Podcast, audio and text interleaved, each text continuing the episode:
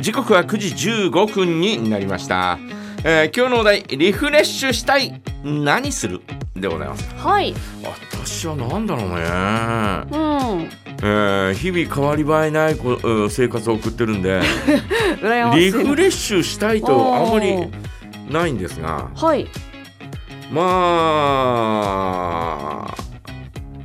涙するだろうねおー映画とか見て。そうそうそうそう、んんうん昨日もさ夜 さ はいはいはい。あのーほら柔道家の古賀えー俊彦さんの、はい。えー再現ドラマをやってたんですうよ、ん。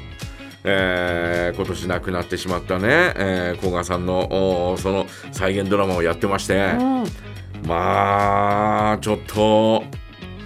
泣いたよねあ泣けたよね、あ。うん。えー、古賀俊彦という人がですねどんな人なのかっていうまあほまあ根っから、えー、朗らかな人だったような感じなんですが、はい。えー、と金メダルを取ってね、えーその前に、えー練習中に、えー靭帯を痛めてもう左えー右足だった足をちょっとこう引きずりながら、うん。えーこうおまえーこのお畳の上に立って、えー試合をしてみたいなね。うんうんまあその前のその前のさ、はいはいえーオリンピックにも出場してるんですが、うんえー残念ながら3回戦で敗退するんですね。あら。うん。で、えーその時にですね、えー両親がですね周りの人たちに頭を下げたり、うんえー申し訳ありませんでしたみたいなね、えーことをですね頭を下げたり、えーテレビのおインタビューに対しても頭を下げたりっていうそういう姿を見てですね絶対次は金だというね、えーそんな思いで、えーオリンピックね2回目のオリンピックに、えー向かったんですが、はい。えー初日の練習で、えー吉田あー秀彦うん。えーさんと。うん。えーこうランドリーをやってる最中に、はい人体を痛めてしまうといいうねや全治1ヶ月みたいなことを言われるんですー。がそれをですね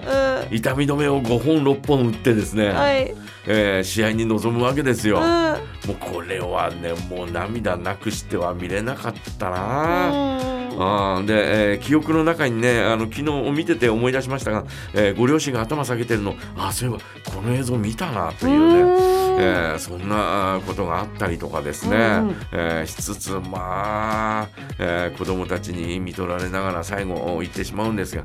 まあちょっとこうグッとくるものがありましたね。うんうん生き方すんで、えーこのお終わった後にですね、えー、古賀道場って自分の道場をね、えー作ってたんですね、はい。えーそれは自宅の1階を道場にして2階3階に住んでたんですが、うん。えーそこに子どもたちを集めてですね、えーこの、おーえー柔道を教えてる姿なんていうのはですね、えー亡くなった映像の後にこう、えー本物の子があーさんが、ああ。えーこう子どもたちに指導している姿をこう映し出すわけですよ。はい。もうもうもうもううんもうもうなんだかもうやられっぱなしだよね。うあーまああのまあねえー国民的ヒーローだったね、えー柔道家の古賀あー俊彦さんがですね、ん。はい。えーそんなような感じで、えー亡くなってしまったというのは本当に、えー寂しいなというまだ50代だからね、うえーお母さんには伝えてなかったというところがまた。あーこの人らしいのかなというふうにね思ったりなんかしてだからそういうのを見るとですねその後、でまあ、えー昨日のはあまりにもね、えーうんドキュメンタリーだったんで、はぁとかって、えー思いますけどん、はい。あのーやっぱり、えーちょっとこう涙を流すと、えーちょっとリフレッシュできるというかね。そうですね。なんかデトックス効果というかね。あーまあねこううんなんかこうおいいなという感じはしますよね、うんえーだからあのそういう雰囲気にえーこうおまあ私はもう結構おいろんなところで涙は流すんですが、うんうんうん。あのテレビとか見ててね、はい。えー映画とかも見てて、うんえー みたい な、えー感じになってしまうんですが、はい。えーそういう後っていうのはやっぱりどっかね、えーこうすっきりしたあー感じになるんでう、んうん。涙を流すというのはね、えーいいというふうに思いますよね。そうですね。えっ、と前になんか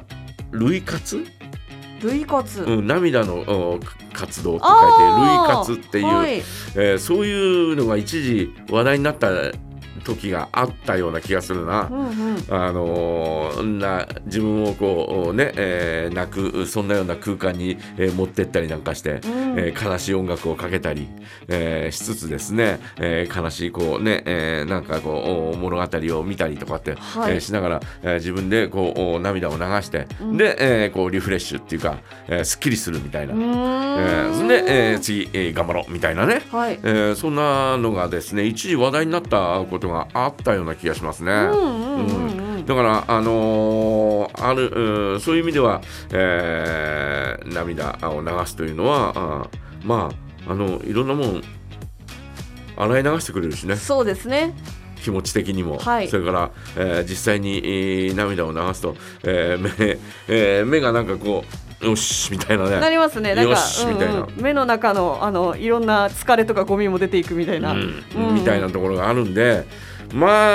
まあ涙活ね、えー涙を流すっていうのは、えーおすすめの一つだと思いそうますでけどすねね。うんうんえそんなことがあるの、いやありますよ私だって映画見てうん、涙ぐむこと結構ありますよ13日の金曜い日や13日の金曜日は泣かなかったあそう13日の金曜日は、うんあまりにジェイソンが丈夫でちょっと笑っちゃった、あー、もっと丈夫になっていくけどいねやなんかあれすごいシリーズいっぱいあるんですねそうだよはい十何本あんじゃないか私見たのあのーえっ、と配信で見たのはリブート版